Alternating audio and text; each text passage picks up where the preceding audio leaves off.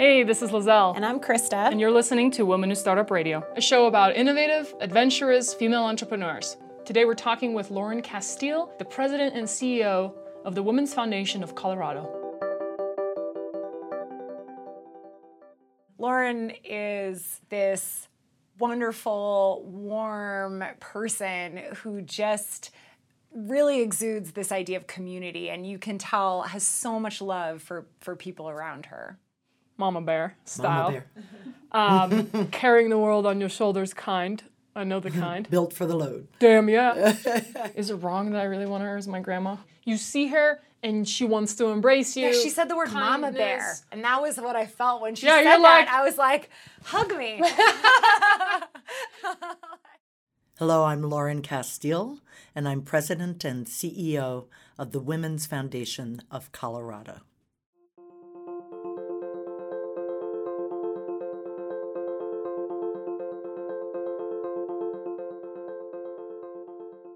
So Lauren was born in where? I was born in Omaha, Nebraska, uh, and yet only lived there for three months.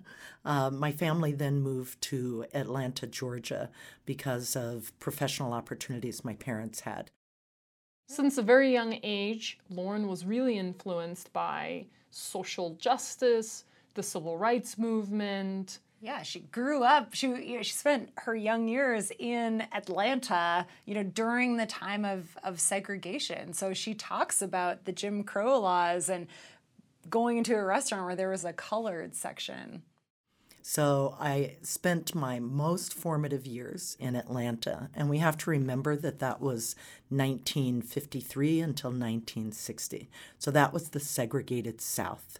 And even though I lived in a loving community, there is an internalized pain that one begins to take of being less that you know that one can have of simply being less than. And you push through it. My parents were amazing in helping me um, to do that. And i was very privileged that their education um, which was exceptional at that time gave me that pathway. Her parents both started as educators and then both became involved in social change. Profoundly I mean, not like no, not social like, workers, like profoundly. Martin Luther King. I know.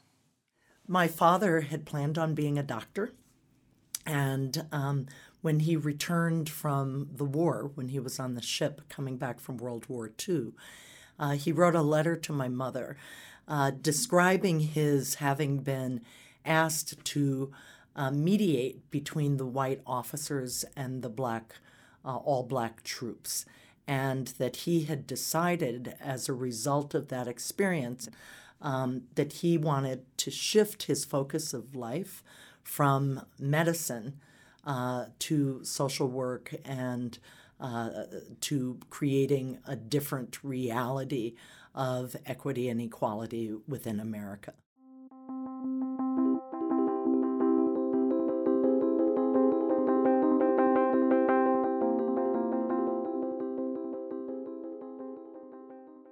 My father had been a part of the Urban League in Omaha and was awarded a fellowship. He had been tapped by some corporations and others who were looking for new leadership at the National Urban League office in New York, which was one of the oldest historical civil rights organizations. And so we moved to Cambridge, Massachusetts, where my father was allowed to study at Harvard for a year. So Lauren really goes from one extreme to the other. First, she's in the safe protected community in Atlanta, you know, surrounded by sameness, and then she goes to Cambridge, Massachusetts, and becomes the only black student in a like all girl finishing school. Um, the name kind of says it Buckingham School for Girls. Um, and um, I was the only African American student now. So my, my world reversed. I found myself suddenly going from this small neighborhood to a very elite private school. Lauren finds herself so young in second grade, in complete isolation, but all it takes is one person to take you under their wing, and that was her teacher. There was uh, one African American teacher at the school. and she happened to teach the second grade. And when my mother took me in um, as a part of the admissions process, um, she told her that she was concerned that because uh, I had been in segregated schools, I hadn't had the same exposure to literature and some other things that other students might have had. And so my reading was kind of behind. And the teacher, uh, Betty Rollins, who was my second grade teacher, told my mother not to worry, um, that she would take care of me. And Betty Rollins instilled in me a sense of joy and wonder and curiosity about learning.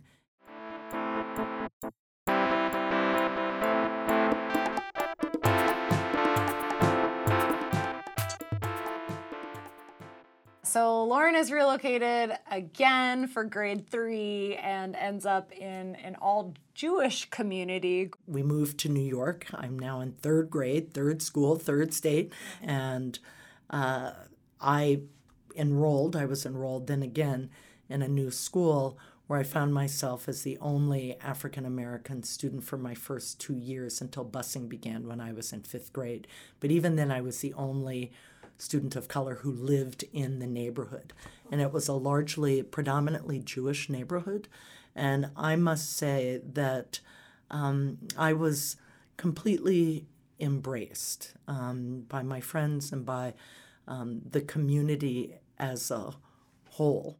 Being embraced by those that don't necessarily look like you had a profound impact on her as a very young girl but it was not without challenge. I remember um, being in a music class in my elementary school, and the music teacher called me up to the front of the class and she started to play scales on the piano and asked me to sing along. Well, my speaking voice is not bad. My singing voice is absolutely horrific. I have no musical inclinations whatsoever.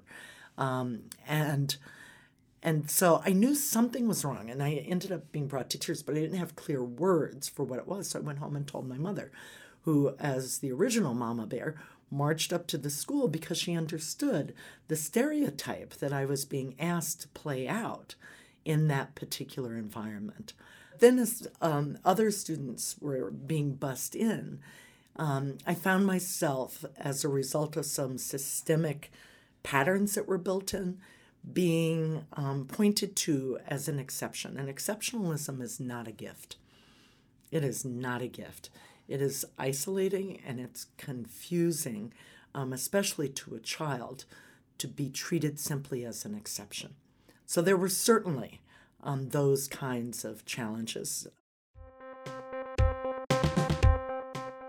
We'd like to thank Habitat for being a Women Who Startup Radio sponsor. My name is Brad Todd. I'm the founder and designer of Habitat. The client has to like the designer, but they also have to be comfortable telling the designer no, telling the designer, I don't like this. Here's how I want to fix this. Some clients, they are afraid to say that, so they settle for design that's not up to their expectations or their standards. We'd like to thank Habitat for being a Women Who Startup Radio sponsor. You can learn more about Habitat at hellohabitat.com.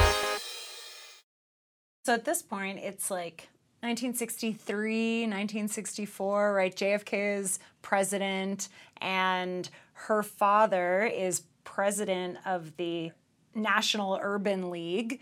And my father's role at the National Urban League was to build corporate relationships. His focus was on jobs and economic opportunity and policy change. She speaks of her father being the right hand man to many profound people. Uh, he was very close to Kennedy and um, to President Johnson. So, um, my father's a national civil rights leader, and I'll be honest, in high school, I was slapping. I grew this enormous afro, enormous, um, that didn't fit into the frame of my high school, barely fit into the frame of my high school um, yearbook picture. And I would slap Free Angela stickers on the refrigerator. I'm slapping, you know, red, black, and green, you know, stickers. I'm hanging posters. I'm, you know, I'm in my Black Power mode.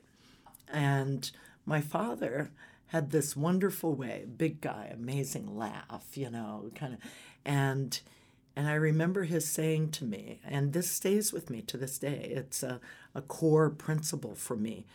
He said, Hey, it's just a sticker. You know, he didn't tell me I had to take it. Oh, he didn't say he disagreed, he didn't say anything. And he said, just don't confuse symbols for substance. Let's be clear that that poster isn't doing a whole lot except hanging on that wall. And I remember thinking to myself, ooh, he's kind of got me. And it kind of stopped me in my tracks. you know? And so she talks about this duality of consciousness where she starts to realize that because of my father was considered one of the big four of the civil rights movement, um, I carried this duality of consciousness of possibility um, within uh, the world and what it means to both hold a sense of self um, and to be grounded in the sense of self and one's own experiences. And for me, that meant as a young woman, it meant as um, as a young black woman, it meant as one who had had these variable experiences and exposures already at that point in time, and yet also to be respectful and adaptive into this community where I was.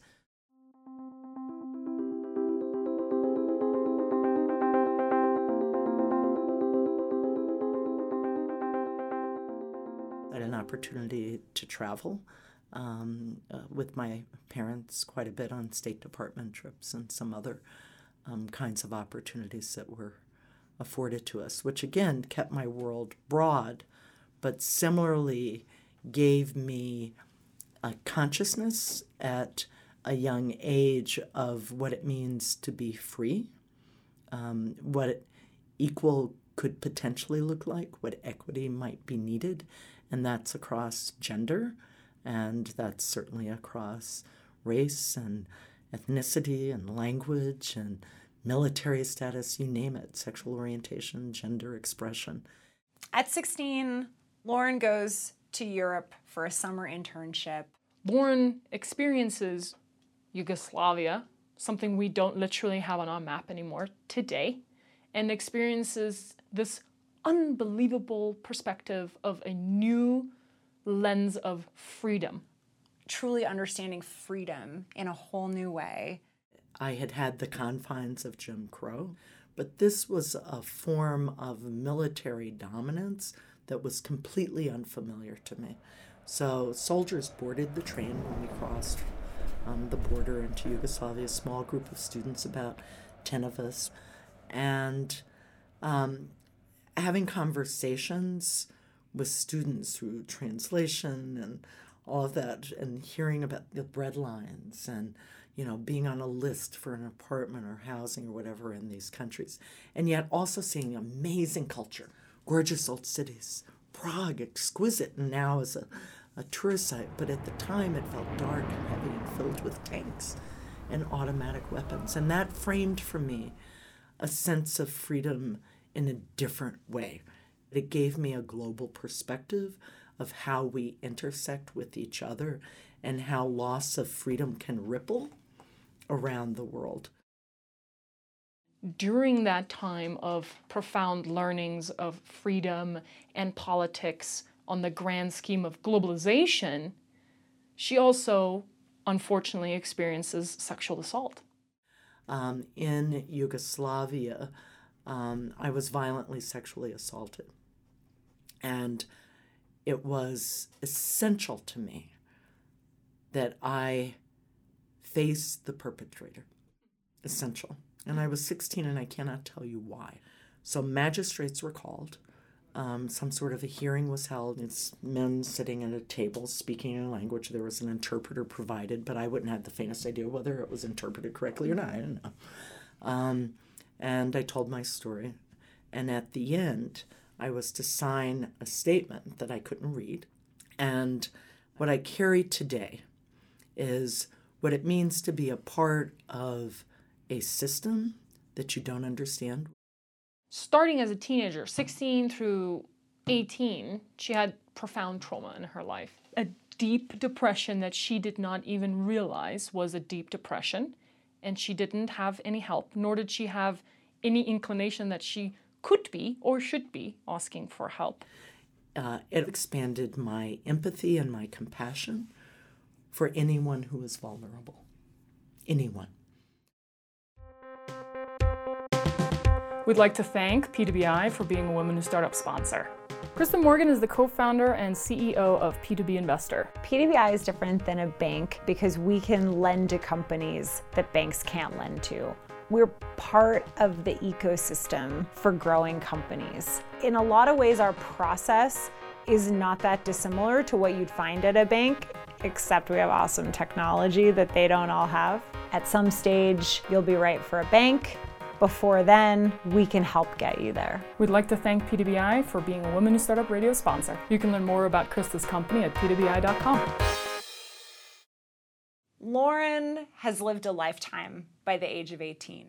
One year later, Lauren's grandfather passes away, and one week after that, her father is tragically killed in an accident. And it had been a very sudden and tragic, uh, you know, situation that he drowned off the coast of Nigeria. I mean, was not something we could have anticipated. So it was a very challenging time. But I remember coming down the stairs and I heard this um, voice saying, hello.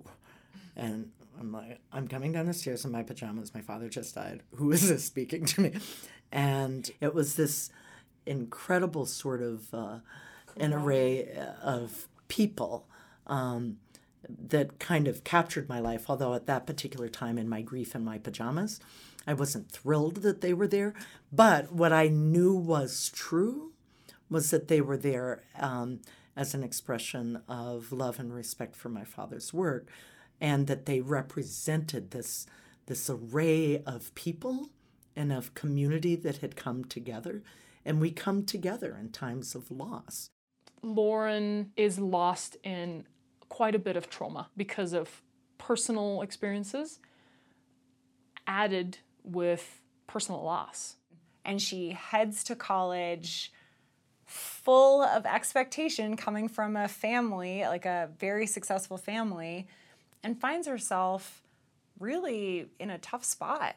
I flunked out of Swarthmore um, because of the series of traumas that I had experienced. Then there is a profound time of deep depression, lostness.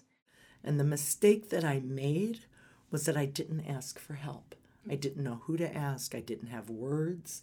I wasn't able to say. Um, I didn't literally have the language. I could simply say, I'm a little sad. I'm not going to class. I'm not quite sure why. Um, but it's a lesson that I think is very, very important that I tell young women all the time is that it's essential to ask for help, whatever that may be.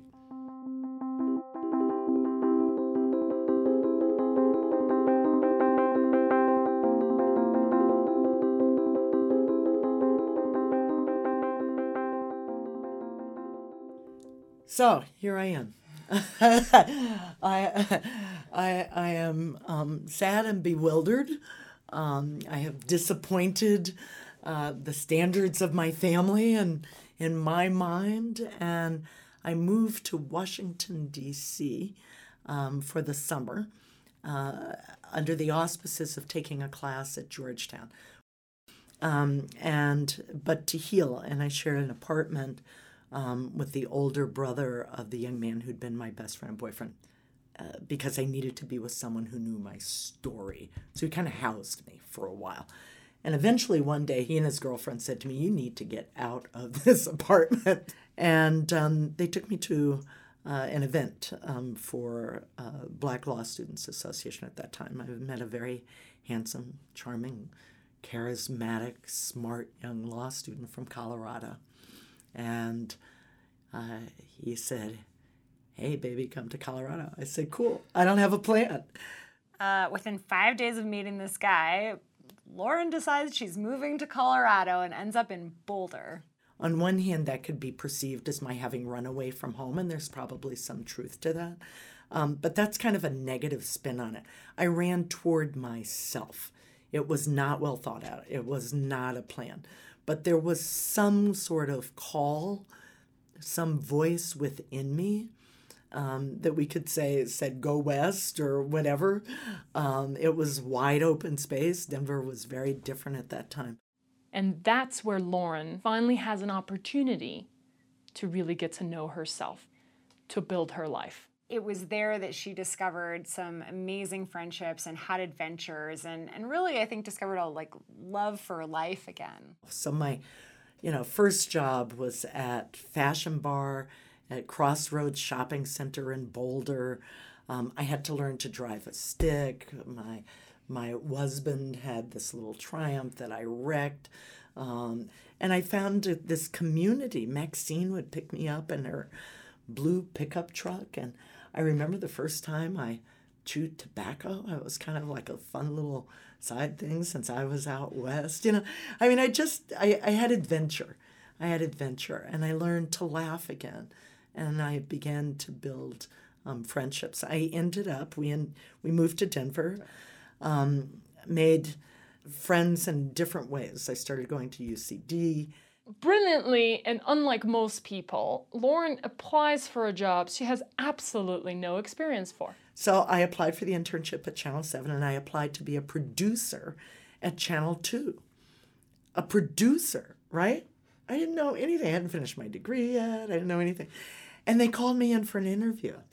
Bev Martinez um, bless her, because I would not be here today if it weren't for her, said to me when I walked through the door, I had put on like my best pumps or whatever, I love your shoes. I was like, thank you. And she said, um, but I called you in because I wanted to meet the person who had the audacity, the chutzpah, to apply for a job for which they have no skills. and so she said to me, We're going to hire someone else for this production job that you've applied for. She said, But we have an opening um, typing the program. Lauren leverages her chutzpah into an internship, which then allows her to work her way up and become a TV producer, of all things. Ultimately, I earned the job I had applied for. Bev told me I had to finish that degree, get it done, and I did. So, next thing you know, I am on air. I have two shows. Um, one was uh, a series um, that I produced. There was a woman segment, there was a, an American Indian segment, there was a Latina segment, and then there was a, a black segment. I was the host for the black segment, but I produced the other ones with that had different hosts. And then there was a show that came on after Soul Train called Black Spectrum, and I interviewed amazing people. And I, I mean, it was just, it was fun. Um, and I found myself. I found I like stories. I like people. Here she is producing these television shows, hosting them, and she's discovering co- real connections with other people.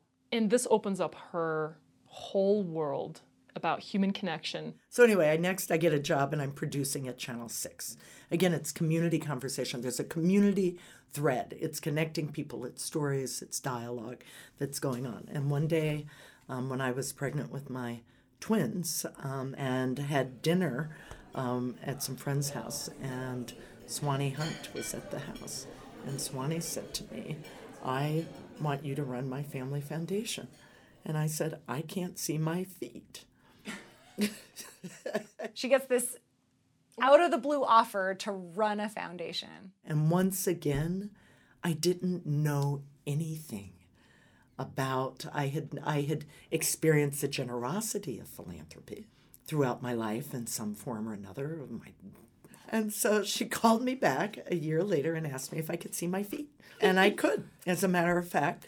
And so my my movement into philanthropy um, began at that moment, and we found ourselves in the most unlikely alliance.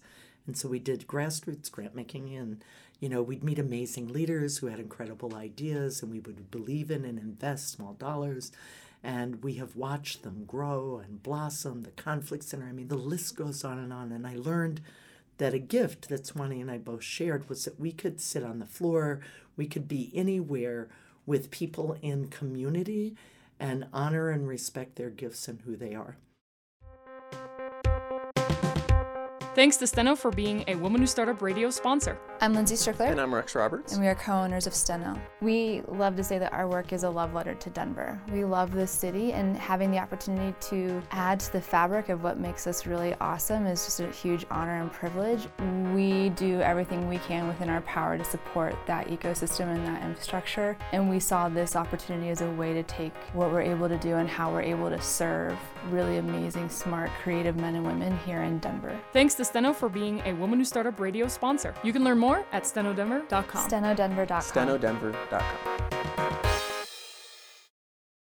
I have to be honest. I sit here today feeling pain for our world when I consider the sense of possibility that I had believed in and the challenges that it took.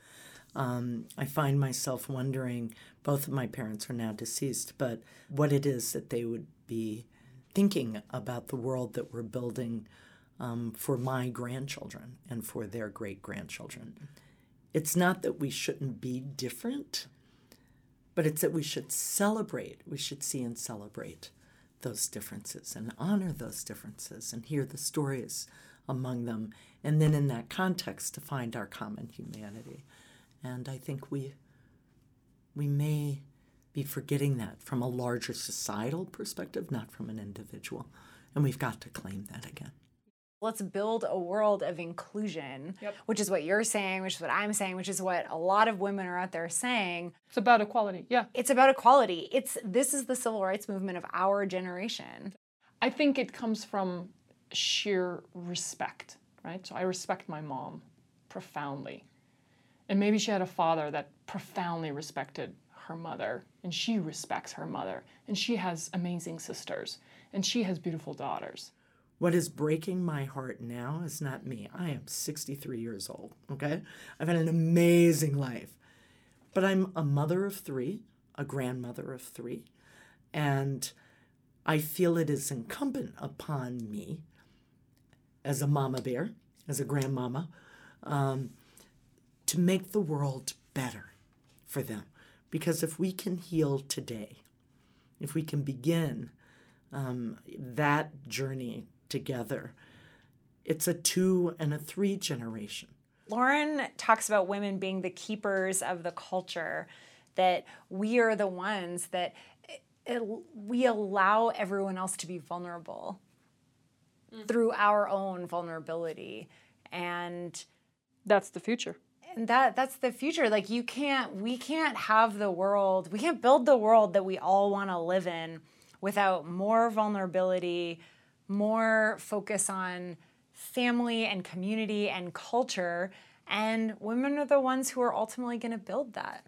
By being with the Women's Foundation, someone with the National Institute of Health, I heard him speaking at a conference once, and he was talking about AIDS, and, and he said there is a specter stalking the continent of Africa. And the only way that we can defeat it is by educating women, because women are the keepers of the culture. And I do believe that if we can begin to create um, true dialogues and storytelling and capture the humanity and the strength uh, coupled with vulnerability that women have, because when one looks at the news today, what I'm sure touches you, and I saw tears in your eyes. Yeah, I'm on the brink all know. day. Sorry. I know it's all right, but All the- day. all day, all day, every day, and it's okay. It's okay, because also a part of what we see, thanks to technology, the imagery that we see are mothers' hearts who are broken, sisters' hearts who are broken. We hear more than anything those voices. We hear the call for peace. Um, we hear the calls for healing. We see the embracing that allows men to cry and to be more vulnerable, oftentimes, not exclusively, led by women.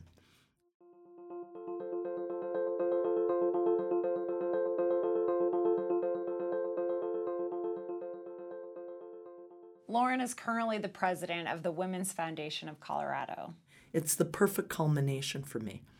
I've worked with individual um, with women of wealth. I've worked in community. I've worked for community foundations, uh, families and children.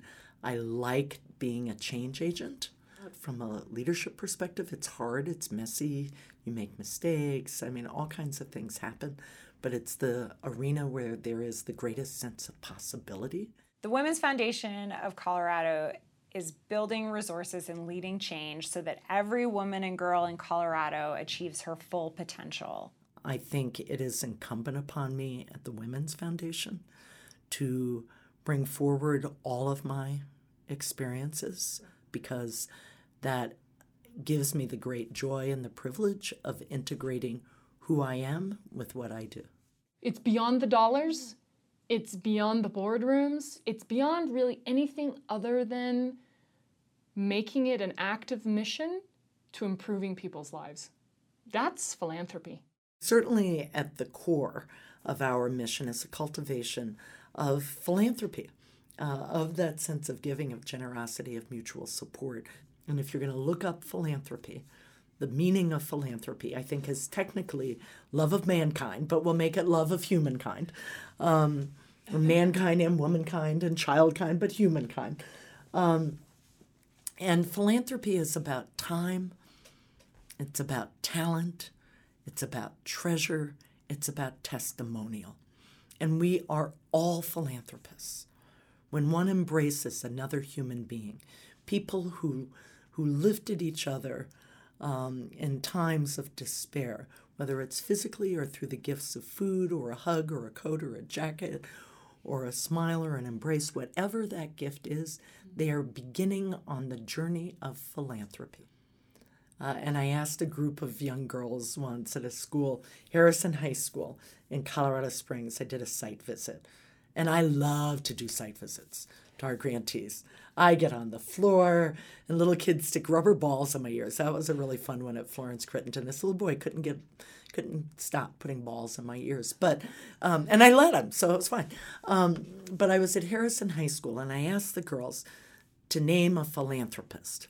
And first of all, that word in and of itself was kind of hard, you know. So we talked a little bit about giving, and they all said Oprah. Okay, Oprah. One does not have to be in the ranks of Oprah. Yes, she is a philanthropist, but as I said to them, because they were collecting blankets for Urban Peak in Colorado Springs, so are you. So are you. She's at the forefront of a movement, right? Much like much like her dad was, you know, sort of heading the charge of the civil rights movement, you know, she is tackling some really important issues like gender equality and pay equality and you know being able ensuring that all women have access to opportunities that let them be successful. Know she talks about helping to train young girls to become leaders get them into stem. I mean these are huge issues that are going to shape the next couple of generations. And you can tell when she speaks that this is all she thinks about and this is her life and she was like she was like born to do this. So I'm excited to be at the Women's Foundation at this point in time because I get to bring my experience, which is great, but I also recognize there's a whole lot I just don't know. So I'm really curious about what the possibilities might be. And it gives me an opportunity if people are willing to be entrepreneurial and innovative with me, um, if they are creative of nature, to build upon an existing legacy of almost 30 years and ensure that it is relevant and meaningful and impactful for the future. Thanks so much for listening to Women Who Startup Radio. We'd like to thank our team, our sponsors, P2B Investor and Steno Co-working Space, our producer, Aaron Bassity, and our engineer and co-producer, Allison Wrights. At Women Who Startup Radio, we're writing women back into history by telling the stories of innovative, adventurous female entrepreneurs. It's time to put on those boots and keep climbing. The way one really keeps climbing is to claim one's vulnerabilities. It's by being able to say to friends, um, I need you, I miss you. Um, You know, it's the small things uh, that are self care, it's laughter. There is nothing I love more than a deep belly laugh. And then there are those days when sometimes on a great day you need to pull up the covers and um, watch Law and Order. You know, I mean, it's whatever fills your soul, whatever and your body or your mind or your spirit. You can subscribe to Women Who Startup Radio on iTunes, SoundCloud, or Stitcher. We love to hear your feedback and your stories. Rate us in iTunes and let us know what you think on Twitter at, at WW Startup Radio.